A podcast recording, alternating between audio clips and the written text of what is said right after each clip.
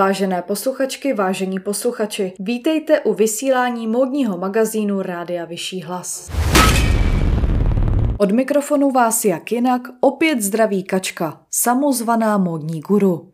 Dneska si budeme povídat o tom, jak covid změnil náš přístup k oblékání.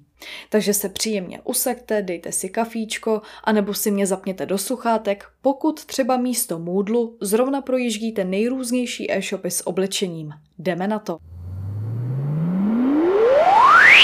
Pandemie nás ovlivnila snad ve všech směrech a zrádnému viru neunikl ani módní průmysl. Lidi se přesunuli na home office, což znamenalo i jiné ustrojení. Já osobně neznám moc lidí, kteří by po bytě pobíhali v podpacích a košili. I když je pravda, že když už jsme byli po druhé v lockdownu a byly uzavřeny i okresy, tak jsem se doma oblékla opravdu hezky. Dokonce jsem se namalovala a vzala si ty zmíněné podpatky.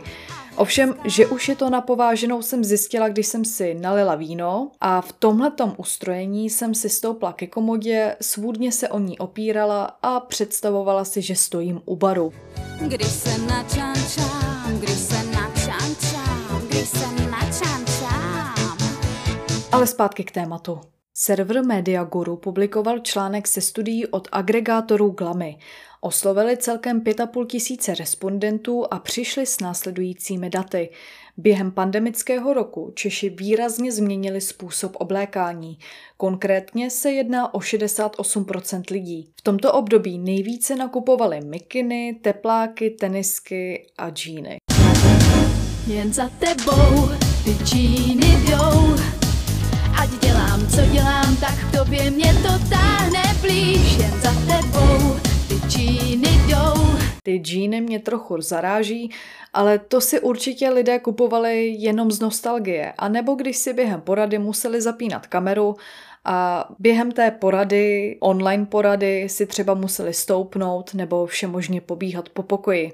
A nevím jak pro vás, ale pro mě byl návrat do těsných, tvrdých a nepohodlných džínů peklo. A co vy? Ptali jsme se našich studentů. Změnil covid a karanténa nějakým způsobem tvůj styl oblékání? Já si myslím, že ne, ale po covidu jsem se víc těšila na to, co si budu oblíkat, až jednou půjdu do školy nebo do práce. Ale změnu ve svém šatníku nějak jsem nespozorovala. Musím říct, že jsem se zase naladil na takový to svoje, že potřebuji vypadat dobře a oblíknout se do práce a užívám si všechno to v oblečení, které bylo ve skříni ty měsíce zavřený, že můžu teď konečně vytáhnout a vypadat zase jako člověk. Nějak zvlášť, myslím si, že se oblíkám furt stejně. Brand manažerka Glamy Kristýna Rakovská pak pro server Media Guru řekla, že 39% zákazníků během pandemie změnilo velikost oblečení, kterou standardně nakupovali. 29% Čechů nakupovalo větší velikosti, zjevně kvůli takzvaným koronavirovým kilům a nedostatku pohybu. Mm, když nám tak chutná. 10% naopak nakupovalo velikosti menší. No a těm 10% gratuluju a posílám klíčenku. Pojďme se ještě krátce podívat na to, co se podle této studie v pandemických časech kupovalo nejhůře. Bavíme se samozřejmě stále o online nákupech. První příčku obsadili džíny a kalhoty obecně. Jasně, takže byť jsme z nějakého mě neznámého důvodu nakupovali džíny a kalhoty obecně nejvíc, tak je to ale jedna z položek, která se kupuje nejhůř. A schválně holky, kolik z vás má v útrobách svojí skříně kalhoty, který vám teď nesedí, což je samozřejmě náhoda, ale stejně se do nich snažíme nasoukat. Já trochu škodolibě doufám, že při poslechu přikivujete, jinak jsem tady učinila nechtěný přiznání. Což samozřejmě můžeme využít k tomu, že bychom si měli říct, že do džín, který jsme nosili pod divoký střevní viróze a navíc, když nám bylo 16, tak se do nich pravděpodobně už nikdy nenasoukáme.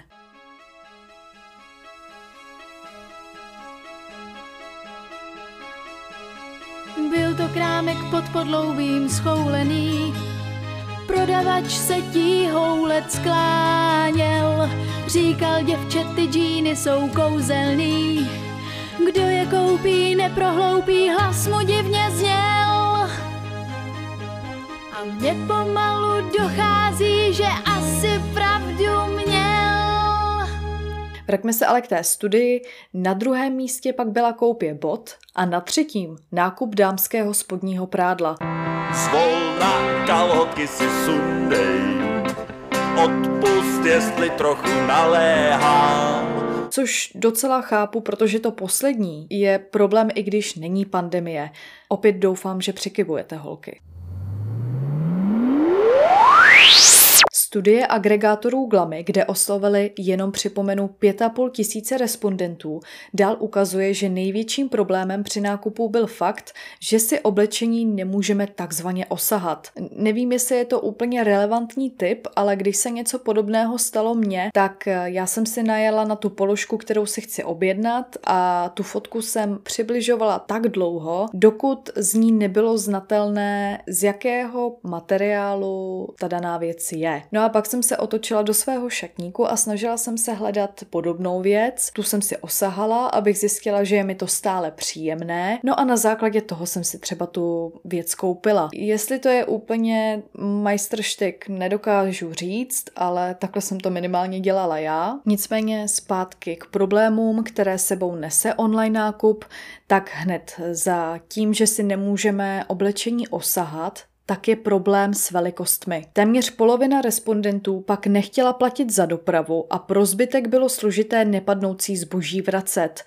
Jenom se vrátím k těm pandemickým kilům a k tomu, že 29% začalo nakupovat oblečení větší, tak jsme to vracení zboží mohli brát jako menší sport. Jo, že prostě nám něco nesedlo, neměli jsme žádný pohyb, tak hod ty procházky na poštu nám tohleto mohly celkem dobře vykompenzovat. Pandemie ale přispěla i k udržitelnosti, protože lidé tolik nesledovali trendy, oni se ostatně ani neměli moc z čeho tvořit a oblečení neměli kam nosit. To řekla stylistka Šárka Štursová v rozhovoru pro Český rozhlas Sever. Taky jsme si podle Štursové třeba uvědomili, kolik oblečení vlastně nepotřebujeme. Musíme si také připomenout, že právě módní průmysl je druhý nejhorší, co se znečišťování ovzduší týče. Jednak je potřeba obrovské množství vody pro výrobu a jen pro představu, pro výrobu jednoho trička je potřeba 2700 litrů vody.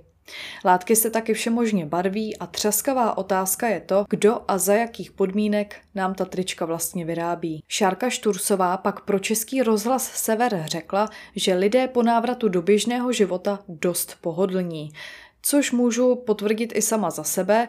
Já jsem to nejdřív eh, přisuzovala stárnutí, takovému plíživému, pomalému, že už jsem udělala dost parády a teď už chci být prostě jenom v pohodlí a v teplíčku a v bavlnce.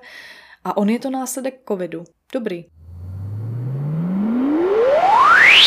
A ono to s tou pohodlností taky není tak černobílé.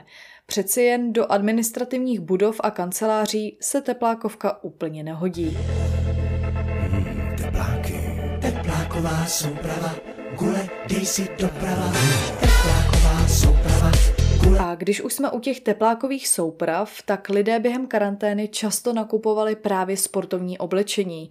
Já do online sportovní sekce třeba zabrousila úplně poprvé a byť mě úplně nepohltila vlna cvičení a pečení chleba, jsem ráda, že jsme si trochu navykli i doma vypadat dobře a přesto vlastně v pohodlí. Navíc, když už jsme nezískali ta sportovní těla, nakoupili jsme si aspoň slušivé sportovní oblečení. A rozloučit bych se chtěla větou mého blízkého kamaráda Filipa, když jsem si jeden takový sportovní kousek pořídila i já. Řekl, Kateřino, a víš, že v těch legínách nemusíš jenom uklízet. No a to si myslím, že mluví úplně za všechno. Já vám moc děkuji za pozornost a budu se těšit zase někdy příště. Naslyšenou.